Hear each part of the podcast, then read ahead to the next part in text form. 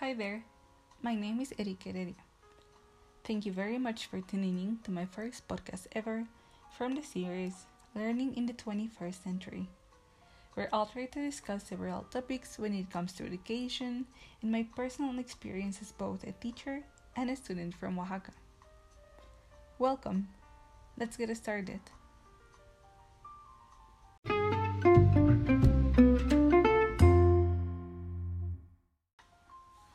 Today's episode, we'll talk about integrative learning, which is a subject I'm recently learning about, but I thought that integrative learning is an approach that I would like to label as quite interesting, useful, and fresh for our in person classes.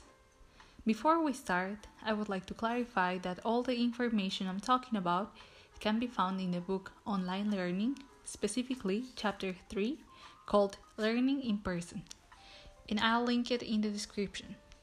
Let's get started.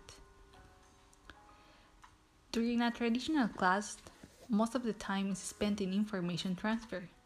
Therefore, integrative learning fades into the background. But what does this mean? What are the implications of this? This means there's little time left for activities such as discussions, affective learning, and unlearning, to name a few. In order to enhance integrative learning activities, we should take into account the classroom arrangement by choosing a setting that allows for discussion and interaction. The classroom arrangement I would recommend to you is having everyone sitting in chairs in a circle. This should include the teacher.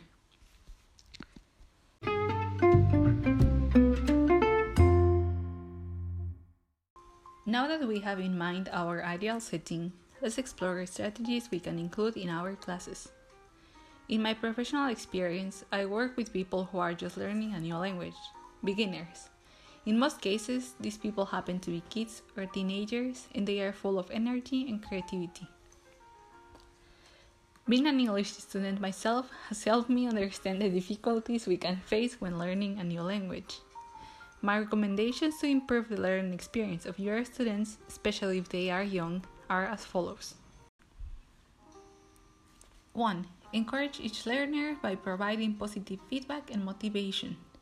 This is a key aspect of the learning process, and especially with young people, their self esteem and identity is something really important that we should take care of, and also try to provide them with as much confidence as possible. Number two, help each person integrate the cognitive knowledge gained into his or her own life, the learner's own context, relevancy, and meaning. This means a student learns better when they can relate what they are learning to their actual life, to their actual context. Number three, help learners unlearn old ideas. Assist them in grieving for their old ideas. This means students should learn new ways to improve their learning process and also get rid of those habits that do not help their learning process. Number four, advise learners on their own learning directions, their best learning styles. We can help them improve and find their own style by providing tasks that are significant and also that work out for them.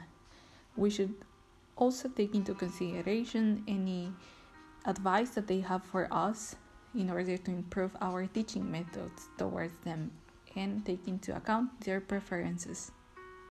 And finally, number five, help learners ask the right questions.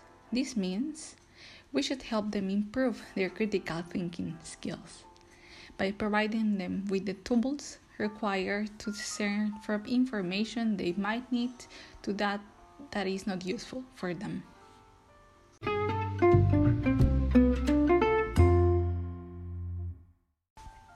And with this, we conclude the first episode from our series Learning in the 21st Century.